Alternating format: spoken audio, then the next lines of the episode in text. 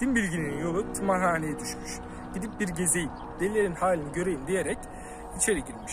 İçeri girdiğinde bir delinin ellerini ayaklarının bağlı olduğunu fakat sevinç içinde bağırıp çağırdığını, keyiften sarhoş olduğunu görünce yanına giderek ''Yahu ellerin ayakların bu haldeyken bu neşe de nedir?